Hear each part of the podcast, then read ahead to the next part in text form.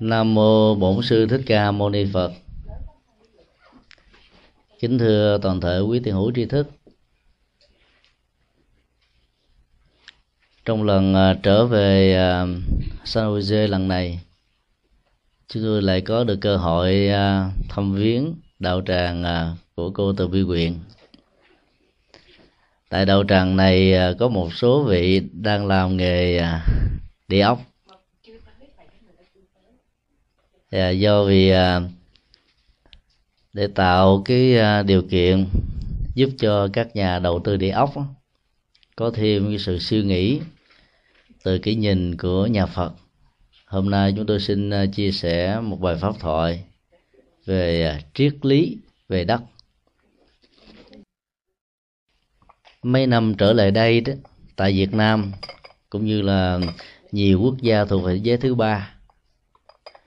đất đã trở thành như là một cơn sốt. Các nhà đầu tư địa ốc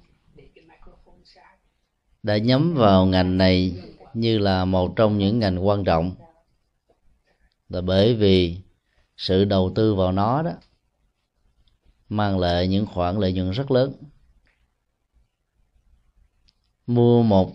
lô đất hoang sau khi canh tác đơn giản, biến nó trở thành đất thổ cư, xây các nhà cửa lên,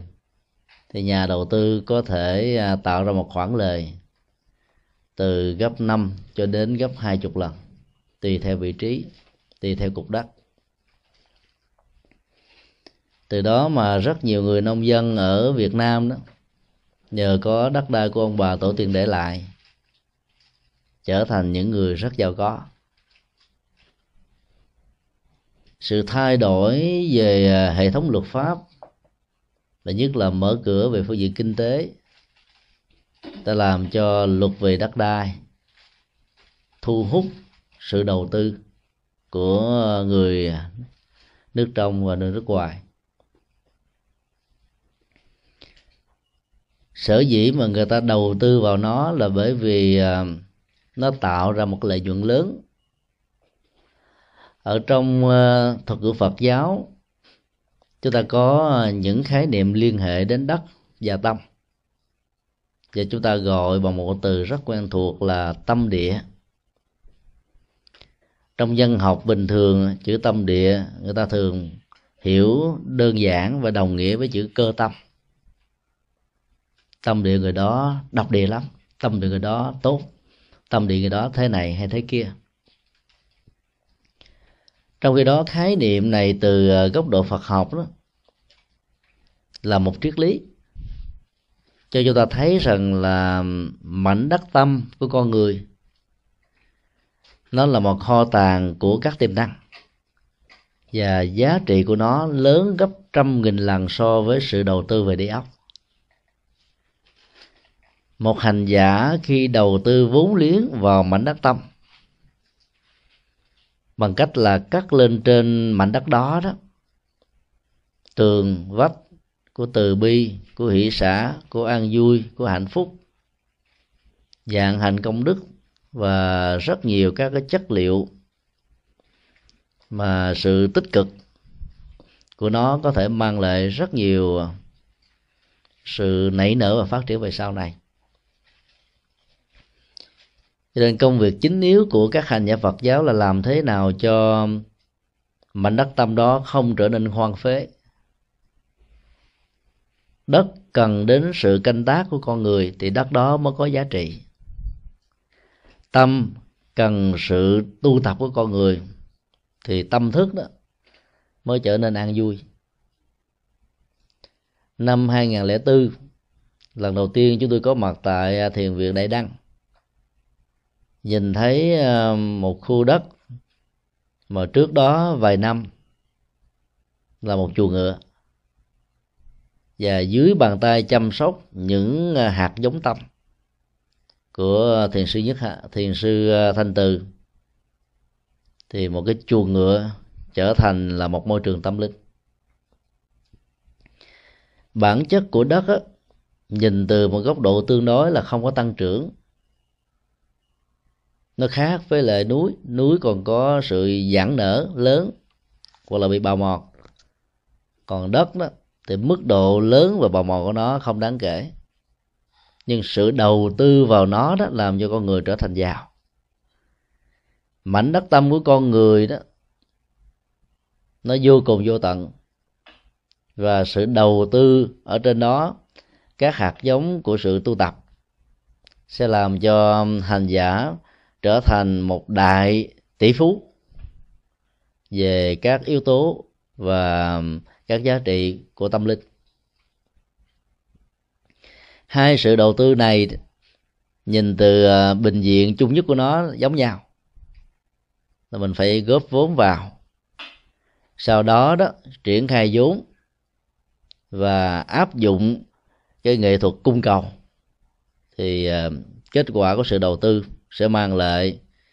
tất cả những gì mà con người có thể thỏa mãn. Đối với những cái nhà đầu tư về tâm địa, tức là cài xới trên mảnh đất tâm, thì thành quả của sự đầu tư đó nó không phải là tương lai mà là ở hiện tại. Tức là ngay những cái thời khắc chúng ta cài xới rồi gieo trồng, chăm sóc, vun bón, tưới tắm, thì lúc đó cái chất liệu của an vui hạnh phúc đã làm cho cái tâm như là địa đại sẽ có nhiều cái giá trị rất là hân hoan và tích cực. Như vậy nhìn từ góc độ của sự chuyển hóa tâm thức đó, thì giá trị của mảnh đất tâm nó có một tiềm năng rất lớn, và sự đầu tư vào nó mang lại một thành quả rất là đáng hân hoan. Trên nền tảng đó đó, chúng ta thử phân tích về 4 hình ảnh trong Phật giáo Đại Thừa liên hệ đến đất, đó là Kiên Lao Địa Thần, Trì Địa Bồ Tát, Địa Tạng Bồ Tát và Tùng Địa Dõng Xuất Bồ Tát. 4 hình ảnh này đó gợi chúng ta một cái nhìn vừa đối chiếu, so sánh từ những điểm đồng và dị biệt của các nền văn hóa, nơi mà đạo Phật có mặt như là một thực tại tâm linh. Khi chúng ta nhận định đánh giá các vị này dưới góc độ như vừa nêu đó, thì chúng ta sẽ không còn có những thắc mắc tại sao ở trong kinh điển Đại Thừa thỉnh thoảng lại có hình ảnh của các vị thần linh, điều mà trong truyền thống kinh tạng Pali đó chúng ta không hề gặp. Kiên Lao Địa Thần lần đầu tiên được giới thiệu ở trong kinh Địa Tạng. Vai trò vị trí của vị Kiên Lao Địa Thần nó khác hoàn toàn với Thổ Địa, mà rất nhiều người ảnh hưởng đến nền văn hóa, phong tục tập quán, tôn giáo Trung Hoa đã tôn thờ, và ở Việt Nam ảnh hưởng trực tiếp từ nền văn hóa này đã cúng. Hầu như là mỗi một gia đình của người Hoa và những người chịu ảnh hưởng trực tiếp từ nền văn hóa Hoa đều có một cái ông Thổ Địa và ông Thần Tài. Cái nghĩa ban đầu về phương diện biểu tượng Thổ Địa rất hay ở chỗ rằng là khi mình đến một nơi nào đó đó thì mình cần biết cái bản chất của cục đất đó như thế nào. Khi mình làm lễ cúng đất không có nghĩa là mình cúng ông thần, mà là mình thể hiện một sự biết ơn và đền ơn đối với những gì mà chúng ta có. Thì sự canh tác trên đó đó nó thể hiện ra một cái giá trị vừa nhân bản mà vừa phát triển về đạo đức, trên nền tảng phát triển về kinh tế. Dần dà nó được phong tục hóa, trở thành như là một cái lễ thức. Khi mà một người nào mới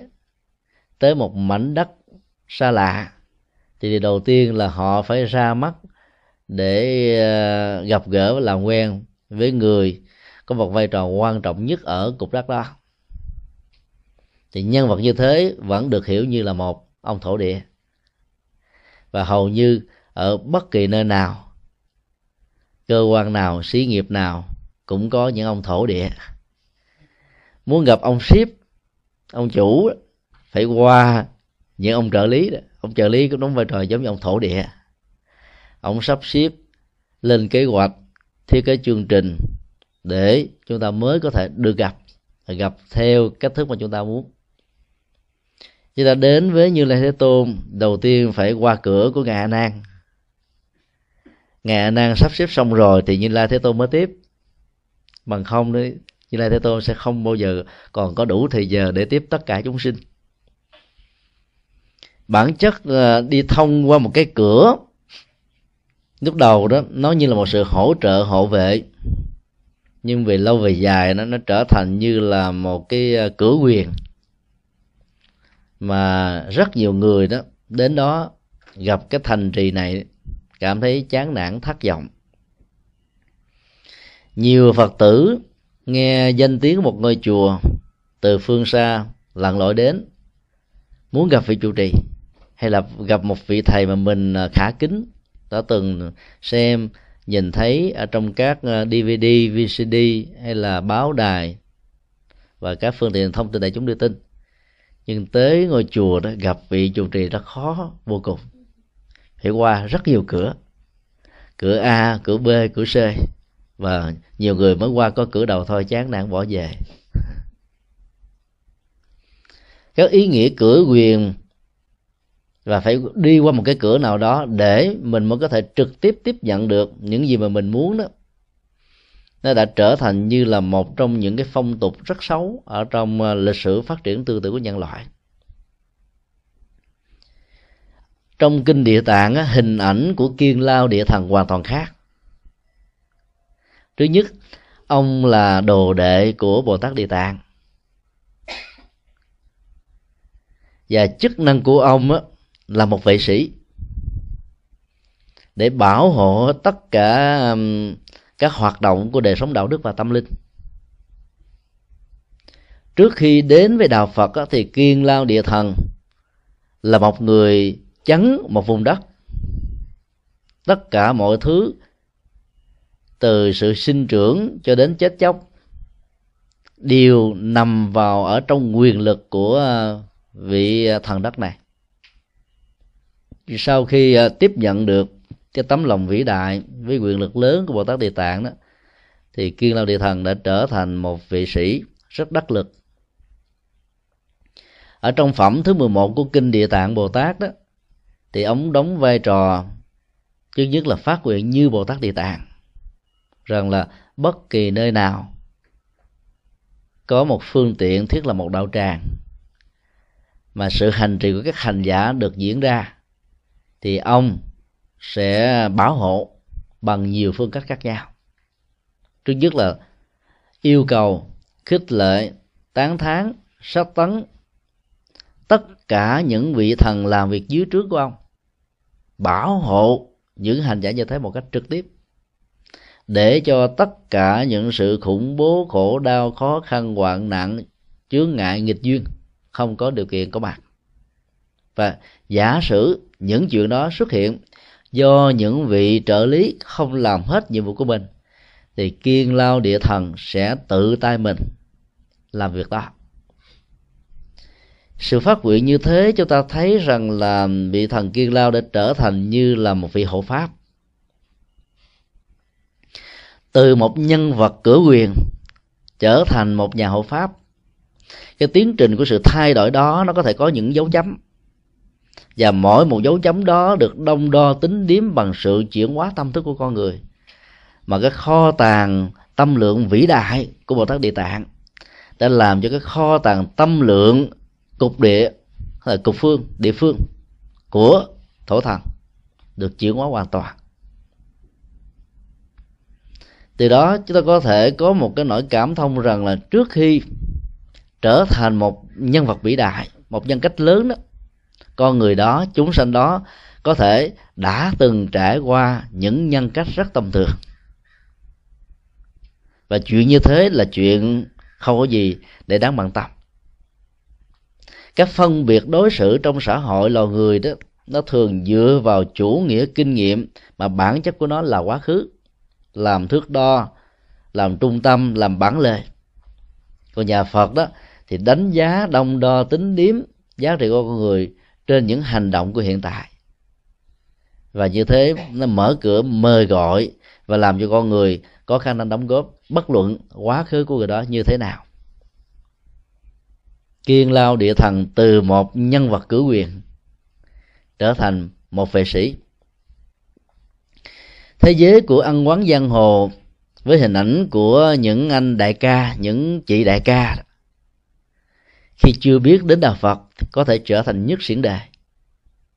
Họ chính là nỗi đe dọa và thách đố cho con đường thiện và đạo đức của rất nhiều người, trong đó có chúng ta. Nhưng khi có những hình ảnh của Bồ Tát Địa Tạng mà quyền lực của lòng từ bi và trí phương tiện áp dụng một cách đúng phương pháp đó, thì các nhân vật cử quyền vốn có thể tạo ra tính cách nhất xiển đề đó đã trở thành như là một lực lượng bảo hộ Phật pháp vững chãi nhất. Cho nên các hành giả Phật giáo không lo ngại trước các nhân vật tạo nghịch cảnh như là Thổ Địa, mà lo ngại ở chỗ là làm thế nào để chuyển hóa họ, để họ trở thành một hộ pháp.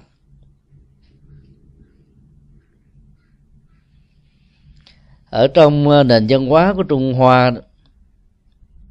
khi đề cập đến ngũ hành tương sinh và tương khắc, chúng ta thấy chỉ có yếu tố đất đặc biệt hơn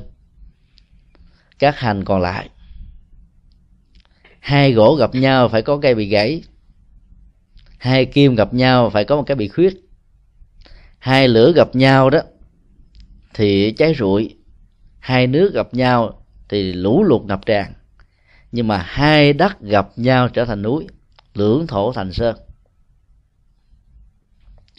Chúng ta thử hình dung cái phần mà chiết tự của chữ Hán đó, hai chữ thổ nối kết lên nhau, nó thành chữ sơn ở trong chữ Hán rõ ràng. Và trong thực tế đó thì bản chất của tất cả núi là sự chất chồng của đất, chất chồng theo một cách thức mà nó nối kết lại với nhau, đan xuyên lại với nhau và trở thành cái thế. Cái này đó nó đỡ cho cái kia, và cái kia nó hỗ vệ cho cái nọ cùng tồn tại. Và do đó, nếu chúng ta biết nối kết những nhân vật mang yếu tính của Thổ Địa và tạo thành một liên minh, thì chúng ta có cả một quả núi của hộ pháp. Chuyển hóa xã hội và cộng đồng đó, con đường mà Đức Phật đi như là một kinh nghiệm lịch sử đó, không phải là chuyển hóa từng những con người rời rạc, mà chuyển hóa những ông Thổ Địa. Bởi vì dưới chứa ông Thổ Địa đó nó có vô số người có sẵn rồi. Ông mà quay giáo về Phật pháp, kính ngưỡng giáo pháp như là con đường hành trì tâm linh, thì tất cả những bá quyền, cửa quyền và những nhân vật ám chướng khác đó trở thành là con người của hộ pháp.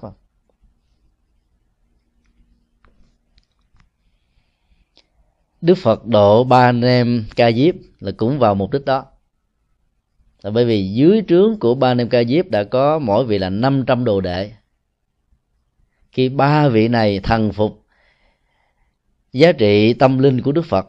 qua những bài kinh với những cách thức đối thoại rất là ngắn ngủi, rất là xúc tích và triết học, họ đã trở thành đệ tử của Đức Phật và mở theo đó là một con đường mà tất cả đồ đệ của họ trở thành đệ tử của Ngài. Chúng ta nhớ rằng là khi Đức Phật đi tu đó, thì vua Tần Bà Sa La dưới sự tư vấn của các nhà chính trị lỗi lạc nhất lúc bấy giờ thử lòng Đức Phật, vì không biết rằng Thái tử Tất Đạt Đa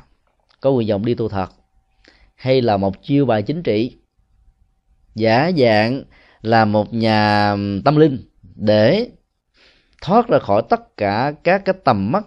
dò ngắm của chính trị, để làm cái việc mà nhà tiên tri A Tư Đà nói rằng nếu tại vị trở thành chuyển lực thánh vương, tức là thống nhất Sơn Hà về một mối và trở thành một cái vị rất là có quyền lực về thế và cũng như là về phương diện đạo đức. Cho nên cái lời tiên tri đó đã làm cho vua này rất là lo ngại, và để thử lòng thì nhà vua nói tôi sẵn sàng nhường nửa gian sa nếu như ngài không từ chối. Thế thì Tất Đạt Đa lúc đó đã trả lời rằng là cái con đường tâm linh mà tôi đang tìm kiếm đó, nó không phải là giang sơn, nó không phải là đất nước, mà nó không phải là tất cả những gì mà con người đang hướng về. Mà vai vị lớn nhất là một vị vua, vì tôi không hài lòng với cái đó cho nên tôi tìm kiếm một giá trị lớn hơn. Sau lời trả lời đó thì vua cảm thấy là nhẹ nhõm, vì cái lời ngờ vực của mình không phải là một hiện thực, cho nên lời tiên tri của A Tư Đà có thể nó ứng với cái vế thứ hai. Nếu trở thành một vị sa môn thì đó là một bậc giác ngộ. Cho nên ông đã yêu cầu Phật khi đắc được đạo quả nhớ về độ ông trước. Đức Phật đã hứa, nhưng trên thực tế Đức Phật đã không làm. Dĩ nhiên Đức Phật với tuệ giác của Ngài thông minh từ thở nhỏ, và học một biết 10 vượt lên trên các bậc thầy. Chắc chắn rằng là bộ nhớ của Ngài đâu có thể quên những cái chuyện 6 năm trước đã hứa đâu. Tại sao Như Lai Thế Tôn không trở về độ nhà vua này trước tiên, mà phải độ các ông thổ địa, đó là ba anh em Ca Diếp? Bởi vì nếu lúc đó Đức Phật giữ lời hứa về độ vua này thì Đức Phật đã trở thành đối thủ của ba anh em Ca Diếp, vì nhà vua đã ủng hộ cho ba anh em Ca Diếp như là ba nhà tâm linh lỗi lạc nhất bây giờ. Và bây giờ sự thay thế về phương diện tín ngưỡng sẽ làm cho những thành phần tôn giáo khác đó không hiểu được tự giác mới này, có thể xem đó như là một đối thủ,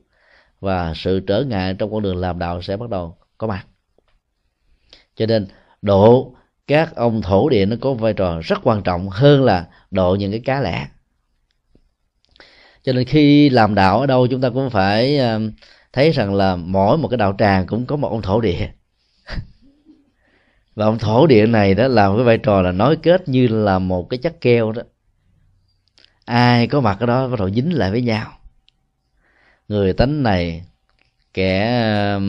phương diện nọ.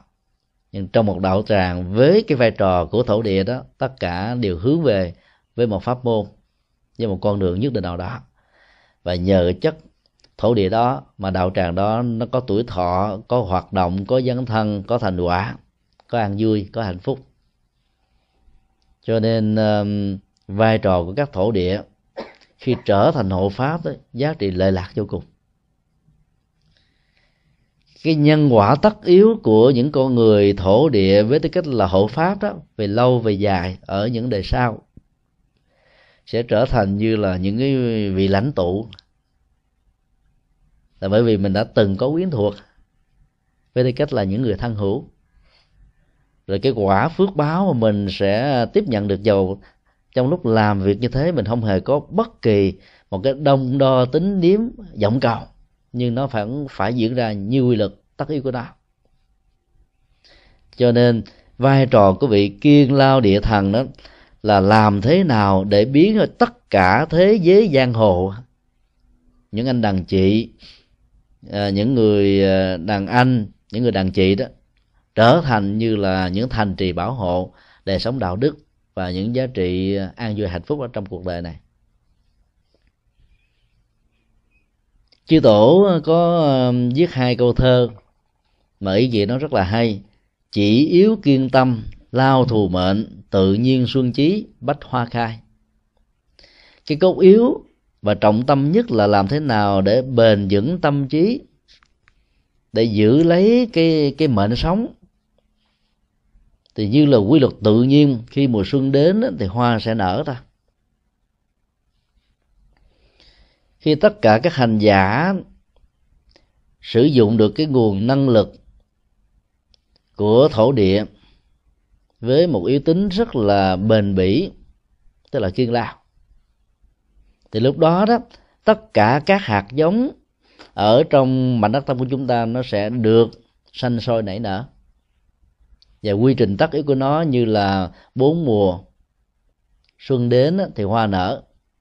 và các mùa còn lại hạ, thu và đông sẽ có thể làm cho hoa đó bắt đầu tàn rồi thay thế cái tiến trình bằng một cái đời sống mới, tức là nó rụng đi rồi nó tạo ra một cái sức sống mới tiếp nó theo sau đó.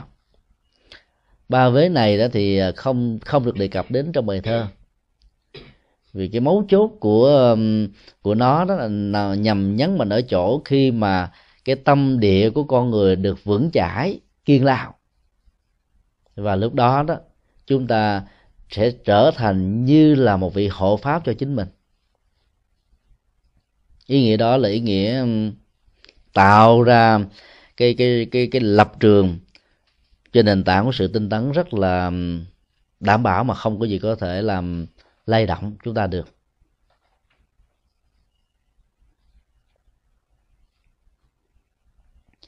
Ở trong tiếng Sanskrit và Pali, cái chữ căn ở trong Phật giáo đó là giác các quan, nó được gọi là Indra. Và khi một người nào đó làm chủ được các giác quan này đó thì được gọi là thần Indra, thần sấm sét. Do đó nếu chúng ta chiết tự và chê chữ, chúng ta thấy rằng là việc giữ vững được cái bản tâm, không để cho nó bị lay động khi mà các giác quan mắt, tai, mũi, lưỡi, thân và ý tiếp xúc với thế giới trần cảnh của nó, thì chúng ta trở thành một vị thần của mảnh đất tâm mình. Và cái tinh thần giữ vững đó nó có một cái độ bền, không hề bị lay chuyển thì được gọi là kiên lao. Do đó tiếp xúc với kinh Địa Tạng, với hình ảnh của Kiên Lao Địa Thần đó, chúng ta có thể có nhiều cái lớp ý nghĩa để hiểu và lý giải khác nhau, tùy theo cách thức sử dụng mà chúng ta có thể lấy một cái lớp ý nghĩa nào nó thích ứng, và do đó giá trị lợi lạc nó có. Còn hiểu theo nghĩa đen chữ trắng rằng Kiên Lao Địa Thần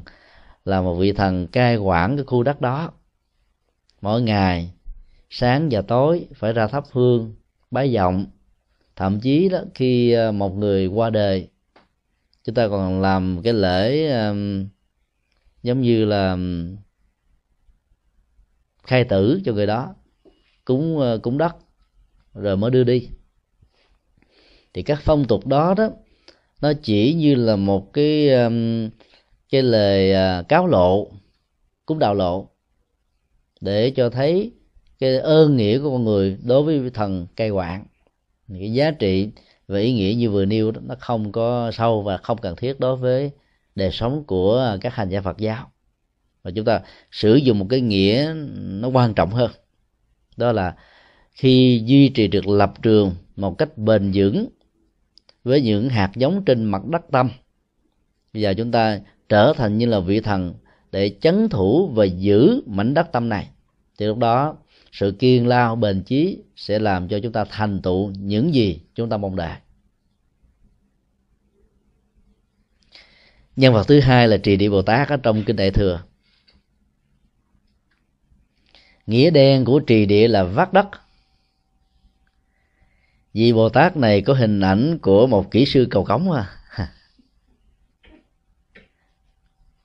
mà rất là vất vả, vì ngày xưa đó những người làm công tác đó đó đâu có các phương tiện an toàn như ngày hôm nay, đâu có các xe cẩu,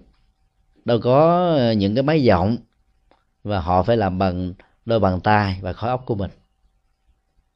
Bồ Tát Trì Địa trong kinh Đại Thừa giới thiệu là một người rất là thương tất cả những mạng sống ở trên mặt đất này. Bất cứ nơi nào có những ổ gà, ổ chuột, thậm chí là ổ voi, thì Bồ Tát Trì Địa phát nguyện đến đó lấp lại những lỗ đang bị khiếm khuyết, để giúp cho người bộ hành và những người sử dụng con đường đó như là một phương tiện giao thông không bị vấp ngã, có thể dẫn đến các loại tai nạn khác nhau. Sự bảo hộ mạng sống của con người bằng một thái độ tình nguyện, làm những công việc rất là thầm lặng mà phần lớn cuộc đời ít ai quan tâm và để ý, làm cho tâm của con người, tâm địa của con người trở thành vĩ đại. Nếu có phải so sánh để dẫn đến một sự định nghĩa thế nào là một vị thánh,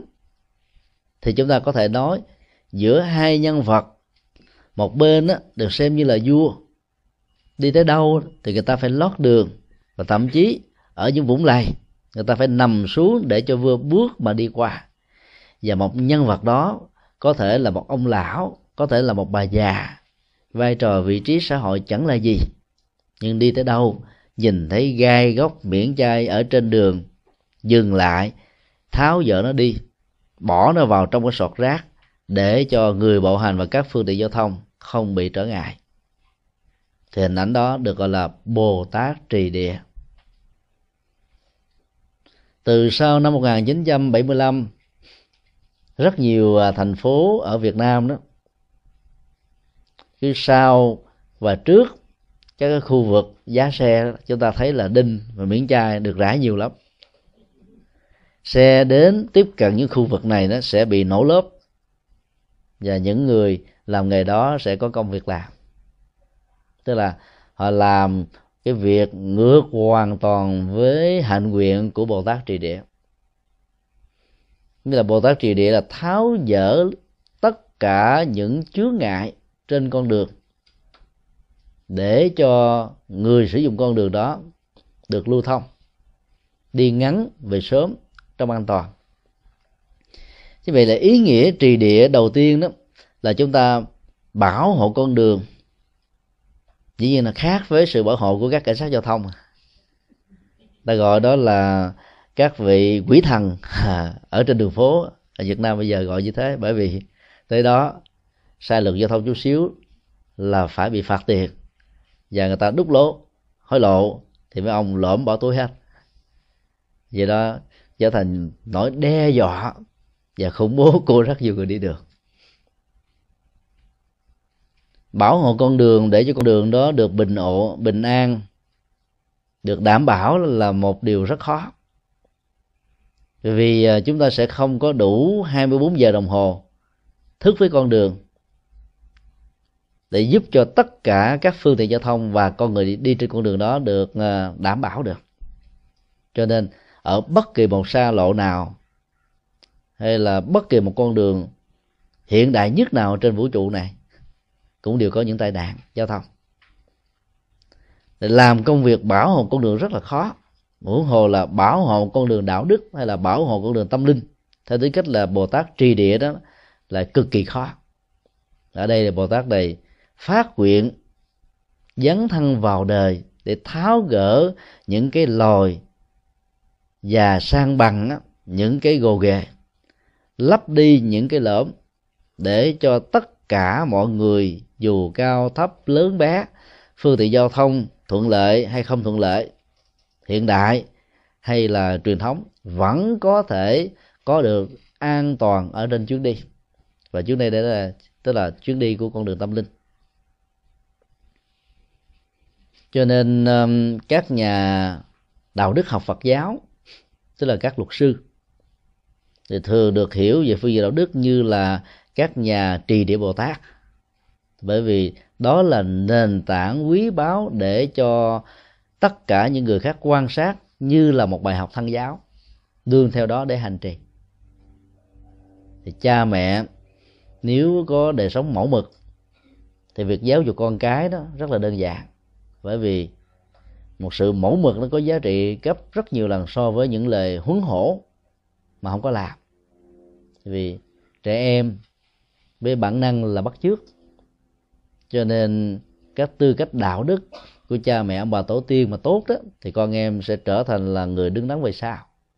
Còn lời huấn hổ nó chỉ có một cái tác động nhất định ở trong giai đoạn đầu, chứ không phải là nền tảng hay là cái trọng tâm của con đường giáo dục. Do đó ở trong đạo Phật, thân giáo được xem như là yếu tố quan trọng bậc nhất, chứ không phải là khẩu giáo.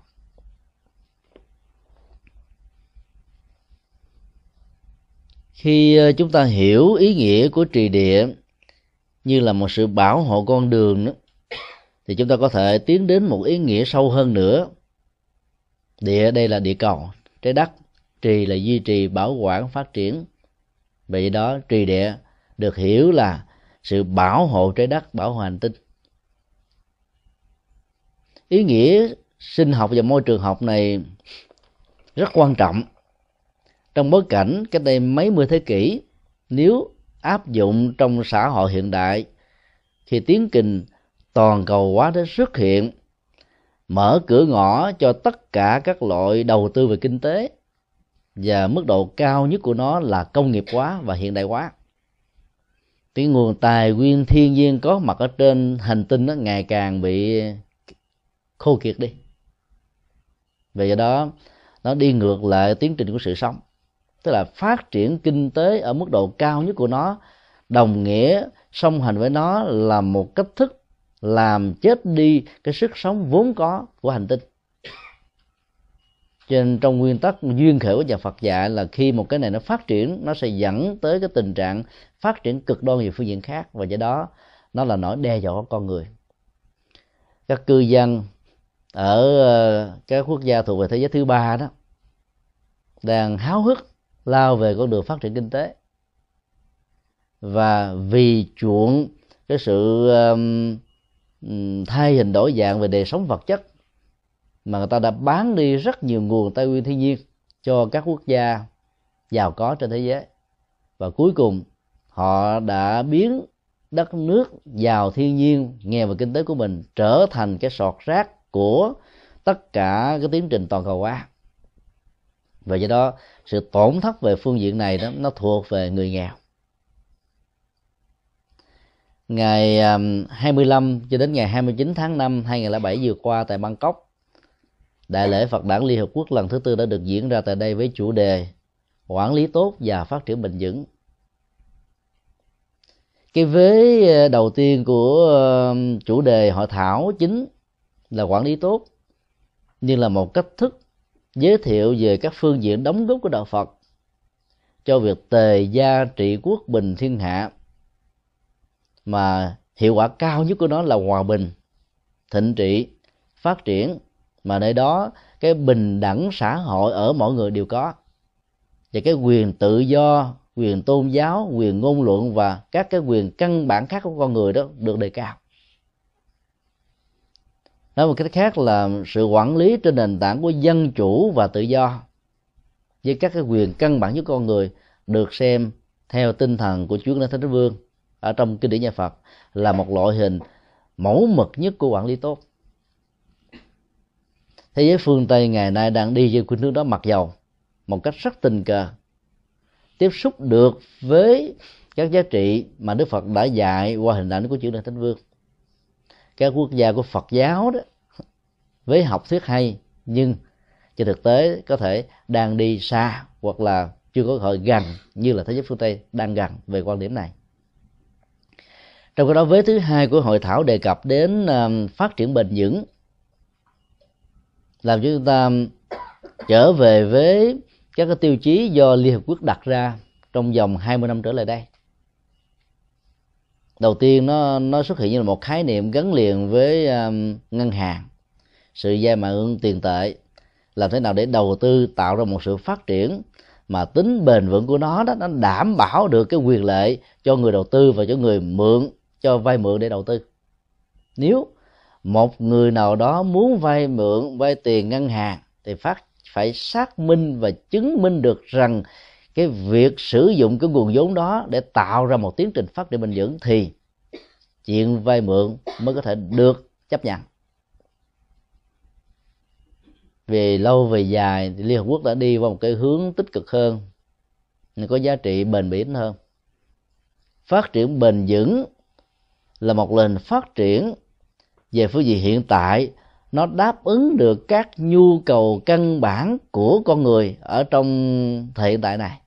nhưng mặt khác nó vẫn đảm bảo được cái quyền tái tạo cái nguồn tài nguyên thiên nhiên cho những thế hệ trong tương lai cũng có cơ hội sử dụng những thứ mà thế hệ đi trước có. Nói nôm na theo người Việt Nam là qua cầu đừng có rút ván.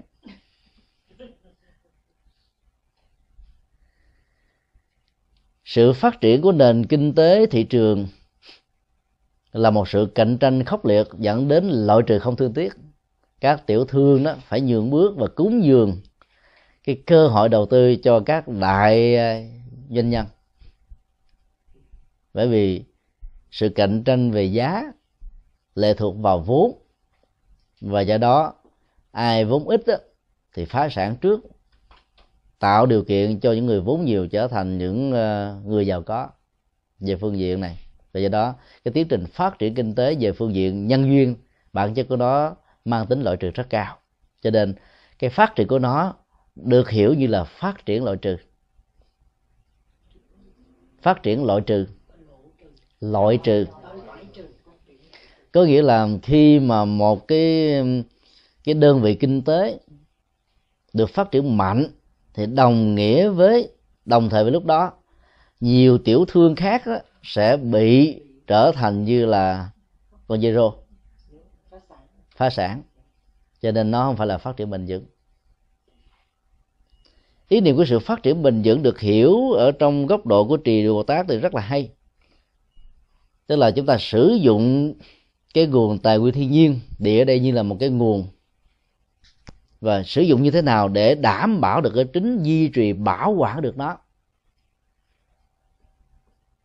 Bảo quản ở chỗ là nó phải có thời gian để tự tái tạo ra, chứ bằng không chúng ta sử dụng một cách quá mức đó, thì nó sẽ bị hết, cạn kiệt. Cái nguồn tài nguyên thiên nhiên ở trong từng con người cũng như thế, nhiều người lạm dụng sức quá mức, cho nên thay vì cái cỗ xe tứ đại này nó phải phục vụ mình đến 80 năm mới có hai mấy năm bị burn out tiêu, vàng đồng của nó bị rỉ sét hết, sên nhông mòn hư, và do đó nó không thể phục vụ cho con người, mặc dù nó có ý thức trung thành với con người vốn đã tạo ra nó với những sự rất là cưng chiều, vân vân. Do đó phát triển bền vững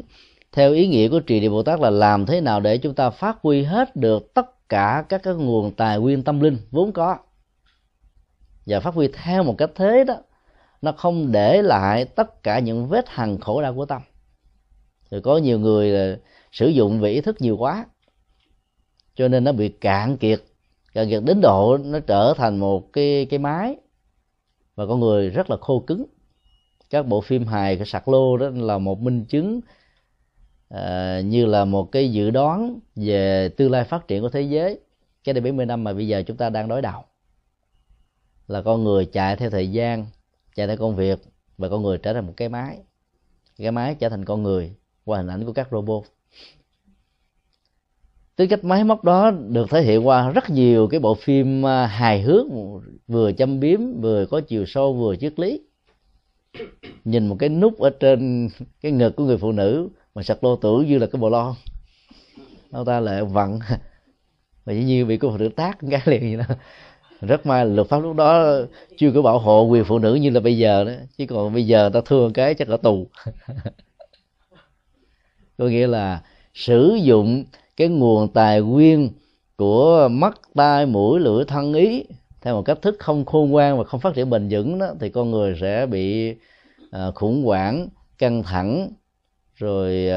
nó mất đi hết tất cả các ý nghĩa của tình người, cho nên nó không có yếu tố là trì địa. Làm thế nào trong sự phát triển chúng ta phải giữ được mảnh đất tâm một cách bình an, thì cái đó chúng ta được gọi là một hành giả. Nếu thiền được hiểu như là một cái tiến trình thăng bằng cảm xúc, thì ý nghĩa của Trì Địa Bồ Tát đó như là một cái dấu ấn để giúp cho chúng ta hiểu và ứng dụng làm thế nào để cho sự ức chế và hưng phấn của thần kinh được giảm thiểu một cách tốt nhất của nó, thì lúc đó hạnh phúc với biểu hiện của khinh an, hỷ, lạc sẽ trở thành là một hiện thực mà chúng ta không cần phải đi tìm kiếm đâu xa. Nỗi khổ niềm đau của con người là do vì cái mảnh đất tâm nó không được thăng bằng, nó không có được trì địa. Khi niềm vui đó chúng ta dâng trào giống như là sóng lên cao thì cao, và buồn chúng ta tuột xuống, và là buồn thiểu không muốn làm gì hết. Chúng ta chạy theo cái thủy triều của cảm xúc thôi, và cái tính cách bình của tâm đó nó bị mất đi. Cho nên thiền quán là một nghệ thuật thăng bằng cảm xúc. chước chế và hưng phấn của cảm xúc đó, nó làm cho con người mất đi an vui, vì hưng phấn dẫn đến chấp trước. Cái gì mà mình thích, hợp gu là trước nhất, tư hữu hóa đó. Để đảm bảo được cái quyền tư hữu hóa nó về phương diện pháp luật, chúng ta đã xem mình như là một cái tôi, và những cái đó nó thuộc về sở hữu của cái tôi. Rồi sống với sự bảo hộ của luật pháp, chúng ta xem chuyện đó là bình thường. Từ đó chúng ta có hàng tá và hàng đội quân của cái tôi. Cái tôi của tôi, cái tôi của anh, cái tôi của chị, cái tôi của cha, cái tôi của mẹ, cái tôi của gia đình, họ tộc, cái tôi quốc gia. Và những cái tôi này khi tiếp xúc với những cái tôi khác luôn luôn tạo thành những khoảng cách. Là bởi vì sự va chạm của những cái tôi đó nó dẫn đến sự khủng hoảng. Chấm bắt như là một cái tiến trình hưng phấn, và cuối cùng nó dẫn đến những ức chế. Là bởi vì sự đè nén về phương diện cảm xúc đó, nó có một cái mức chịu đựng nhất định, và khi mức chịu đựng đó nó đã bị quá thì lúc đó nó sẽ nổ tung. Ví dụ khi chúng ta đưa hơi vào trong một cái bong bóng, thì tính cách giãn nở của cái bong bóng này nó sẽ làm cho chúng ta có cảm giác như là mình được an, được ổn, được thoải mái, được hân hoan. Và cái đích cuối cùng của sự hân hoan đó là một sự nổ tung. Cho nên chạy theo hưng phấn hay là ức chế đều là đánh mất hạnh phúc. Và hành giả Phật giáo thông qua thiền quán, thông qua niệm Phật nhất tâm bất loạn, thông qua mật tông tam nghiệp tương ưng, để đạt được cái tiến trình của bình địa hay là trì địa, tức là tâm bình ổn, tâm an vui. Bồ Tát là một ý niệm diễn tả cho một hành giả đang đi trên một con đường mà yếu tố của tâm Bồ Đề đó, nó trở thành như là trọng tâm. Tuệ giác trở thành như là sự nghiệp, sự khôn ngoan về phương diện đạo đức để mang lại lợi lạc cho mình và không có hại cho cuộc đời, trở thành như là cái phương cách ứng xử trong cuộc đời. Và do đó bất kỳ ai đang đi trong cuộc đời này với những điều như vừa nêu thì đều được gọi là một hành giả Bồ Tát. Chúng ta đừng có nghĩ rằng Bồ Tát là một vị gì đó thánh cao siêu vĩ đại mà mình cũng có thể đạt được. Bởi vì chúng ta phát huy được cái tâm Bồ Đề giác ngộ thì cái năng lực về trì địa, về bình địa, về bình an của tâm, về an lạc của tâm sẽ bắt đầu có mặt. Thì lúc đó chúng ta không còn để cho cái thái độ căng thẳng của ức chế nó như là nỗi đe dọa vốn có thể tạo ra các phản ứng khủng bố hay là sân si, hận thù, chiến tranh, khủng hoảng hay là đối đầu mà vốn có thể có ở trong tất cả các mối quan hệ con người. Cho nên phát triển bền vững là phải làm thế nào để cho sự phát triển đó nó tiến tới một cái trình độ bất thối chuyển. Các hành giả Bồ Tát hay là các hành giả A-la-hán thì đạt được cái tâm hạnh với lòng từ và bi lớn đó, thì cái trình độ tâm thức này sẽ giúp cho các ngài đứng vững lại, nếu không tiến tới phía trước được nữa, không bao giờ bị lui sụp như cái cách thế mà con người chúng ta có thể bị. Có ngày đó mình phấn đấu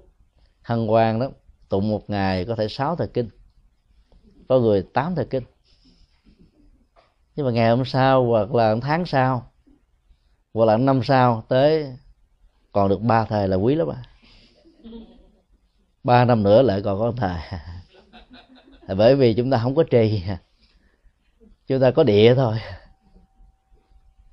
Chúng ta làm như là một sự sốc nổi và với một cái nguyện lực rất lớn là tôi mong được thành Phật, cho nên mọi đổ dồn vào trong đó làm cho mình phấn đấu và buông hết tất cả, rút cuộc rồi nó bị bão hòa, vì làm dồn dập quá mà kết quả đó, giác ngộ chưa có theo những gì mình muốn, làm cho người bị thói thất tâm. Cho nên hành trì trong Phật giáo là phải trì địa, tức là làm sao nó bền, nó từ từ tiệm tiến. Điều này được nêu ra trong kinh Tăng Chi qua hình ảnh của biển. Đức Phật xác quyết rất rõ rằng là không có tình trạng sâu một cách thinh linh đối với biển. Sông có điều đó. Nhiều khi mình đang tắm sông, cái chỗ này nó chỉ có độ sâu khoảng chừng 8 tấc, mình ý bước ra thêm vài bước nữa nó có thể 3 thước. Và rất nhiều người bị chết do tắm sông là do tình trạng này. Biển thì không như thế. Biển nó có độ lài, độ lài từ từ, và cái độ lài của nó khoảng chừng 1 độ 2 độ, đi từ từ. Càng ra xa thì độ sâu nó mới có nhiều. Và do đó tiến trình của con đường tâm linh và hành trì nó được ví như là độ lài của biển, chứ không phải độ dốc của vực thẳm. Hành giả nào có tâm niệm muốn mình chứng đắc sớm, hành đạo nhanh đó, thì dễ chán nản, thất vọng, bỏ cuộc nửa chừng. Vì sau khi thực tập một thời gian không thấy mình đi tới đâu hết, thôi giờ không thực tập nữa. Hoặc có một ảo giác rằng tôi đã đạt, tôi đã đến, cho nên trở thành cái người nghĩ rằng là mình đang ở trên cây mà rốt cuộc mà lọt dưới đất.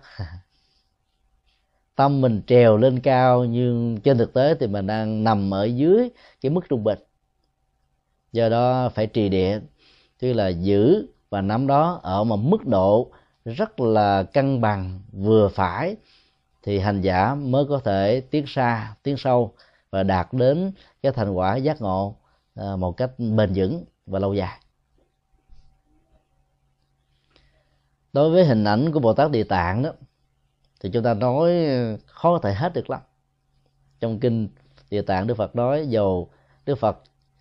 có trải qua nhiều kiếp số, tán dương công hạnh của Bồ Tát Địa Tạng, phân tích tất cả những pháp môn mà Bồ Tát Địa Tạng đã dạy, đã làm đó, thì có lẽ là trải qua nhiều kiếp vẫn không hết. Trên tinh thần đó, khi nghiên cứu về Bồ Tát Địa Tạng, chúng ta chỉ có thể học ở một mức độ rất đơn giản mà nó có thể thiết thân và thiết thực đối với mình. Lời tựa dẫn vào kinh Địa Tạng định nghĩa chữ Địa Tạng với một câu rất đơn giản: Địa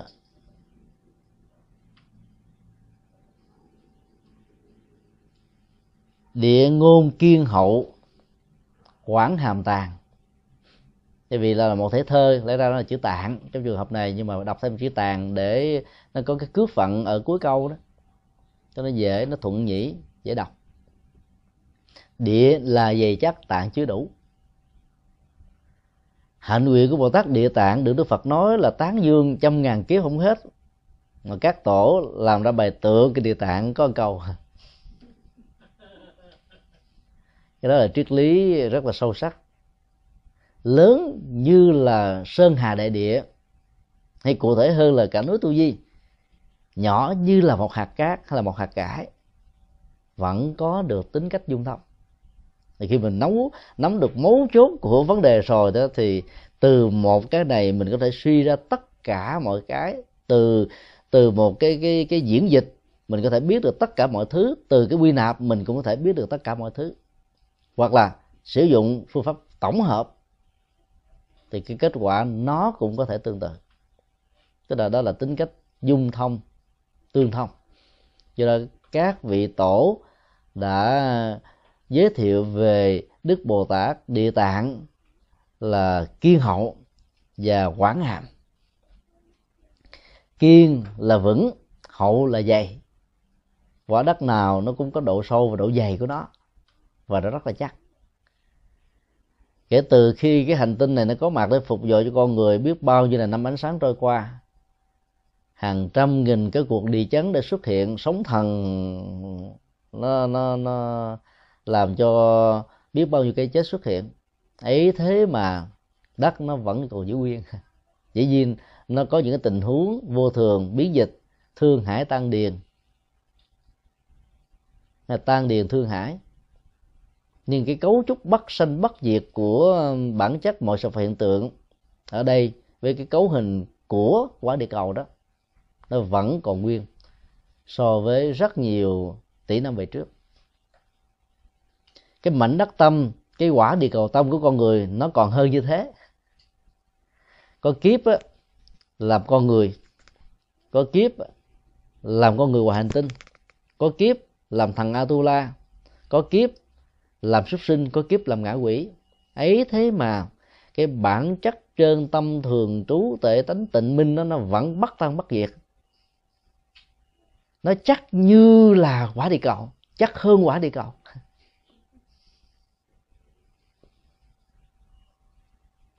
Và nó dày bởi vì nó trải qua một cái tiến trình sanh tử được kinh điển mô tả như là không có điểm khởi đầu và do đó nó không có điểm kết thúc. Cái độ dày đó là độ dày mà chúng ta không đo tính điểm được. Ngôn ngữ nào khi được sử dụng cũng đều thể hiện ra cái tính cách giới hạn của nó. Chúng ta thường nói là từ vô thủy đến nay, chúng ta thấy nó mâu thuẫn liền. Đến nay tức là nó có cái mấu chốt của hiện tại, và lấy cái mấu chốt này để đong đo tính điểm, hay là cái mấu chốt này được đong đo tính điểm bằng một cái hệ quy chiếu, mà hệ quy chiếu đó được gọi là từ vô thủy, tức là từ cái không có bắt đầu. Khi mà tính điểm mình phải nó có một cái điểm bắt đầu nào đó, như con người sanh ra vào năm 1902 hay là năm 1922 hay là năm 1992 hay là năm 2002, nó phải có một cái điểm. Mà bây giờ nói là vô thủy. Và nếu chúng ta hiểu theo triết lý Phật giáo, cái gì không có điểm bắt đầu như là bản chất của thuộc tính của mọi sự hiện tượng thì cái đó sẽ không bao giờ có điểm kết thúc, gọi là vô chung. Tính cách vô thủy vô chung đó nó đã vượt xa về cái đường thẳng của thời gian, ba chiều của thời gian, và cái đó nó được gọi là hậu, tức là dày. Trải qua cái chiều thời gian vô thủy vô chung với nhiều kiếp sống, khi thì dục giới, khi thì sắc giới, khi thì vô sắc giới, mà tâm của con người vẫn dày, thì đó cho phép mình không nên mặc cảm tự ti về thân phạm phàm phu tục tử của mình. Dĩ nhiên tính cách đó làm cho con người khi thì rơi vào dục, khi thì rơi vào tình, khi thì rơi vào tưởng, khi thì rơi vào thức, hiếm khi nào rơi vào trí. Chỉ có các hành giả tu tập duy nhất đó thì cái năng lực của trí nó được phát triển như là một sự chuyển hóa tâm thức trọn vẹn nhất. Còn phần lớn đó, các chúng sanh, trong đó có con người của chúng ta, nó lẳng quẩn ở trong 4 cái cấp: dục, tình, tưởng và thức. Cho nên thấy được độ dày của tâm như thế, không cho phép mình đánh mất niềm tin vào cái kho tàng vĩ đại về tâm linh mà mình có thể có. Các Đức Phật đã đạt được thì chúng ta cũng có thể có cơ hội để đạt được những thứ này. Chữ tạng được định nghĩa là quảng hàm. Quảng nghĩa là rộng, hàm là sự chứa nhóm, như là một cái kho. Tâm là một cái kho tàng, và lớn hơn thế vì cái kho đó nó luôn luôn có một không gian giới hạn. Kho nhỏ, kho lớn, kho vừa, kho có cửa, không có cửa, kho chắc, kho không chắc. Nên cái quãng hàng của tâm đó, nó vượt ra khỏi hết tất cả các định chế và các giới hạn của định chế, cho nên nó chứa rất nhiều các loại hạt giống, từ thiện ác cho đến là trung tính giữa thiện và ác, mà không hề bị rơi rớt bất kỳ một cái gì. Thì trưa hôm nay trên đường đi từ chùa Đức Viên trở về đây thì cô Trúc Hảo có kể một cái tình tiết về Thượng tọa Thích Minh Đức nhắn nhủ cho các hành giả tu tập, nhất là những người lớn tuổi. Cái tình tiết đó rất sâu sắc. Thượng tọa kể rằng là Thượng tọa đã từng đi cấp cứu mấy lần. Một trong mấy lần đi cấp cứu đó đó, ý niệm khởi lên trong đầu Thượng tọa không phải là Phật, không phải là Pháp, không phải là độ sinh, không phải là tất cả những giá trị tiện ích, mà là chiếc xe của tôi, ai sẽ kế thừa nó, ai sẽ nhận chiếc xe này. Mà như quý vị biết rồi, Thượng tọa con Đức chạy một chiếc xe cái giá trị của nó không đáng $700, tức là một cái xe ở cái mức độ đơn giản nhất, nghèo nhất đó mà ý niệm đó nó lại trỗi dậy. Trong khi đó biết bao nhiêu là ý niệm các hạt giống tích cực của Bồ Tát, của Phật, của A La Hán, của Thánh Tăng đó, nó lại biến động hết à.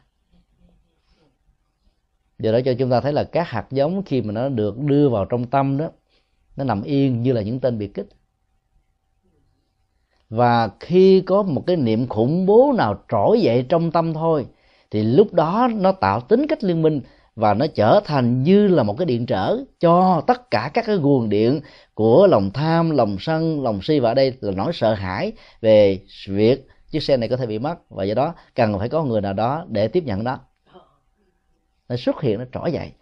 và nếu vô thường xuất hiện trong cái tích tắc như vừa điêu thì tái sanh đi về đâu?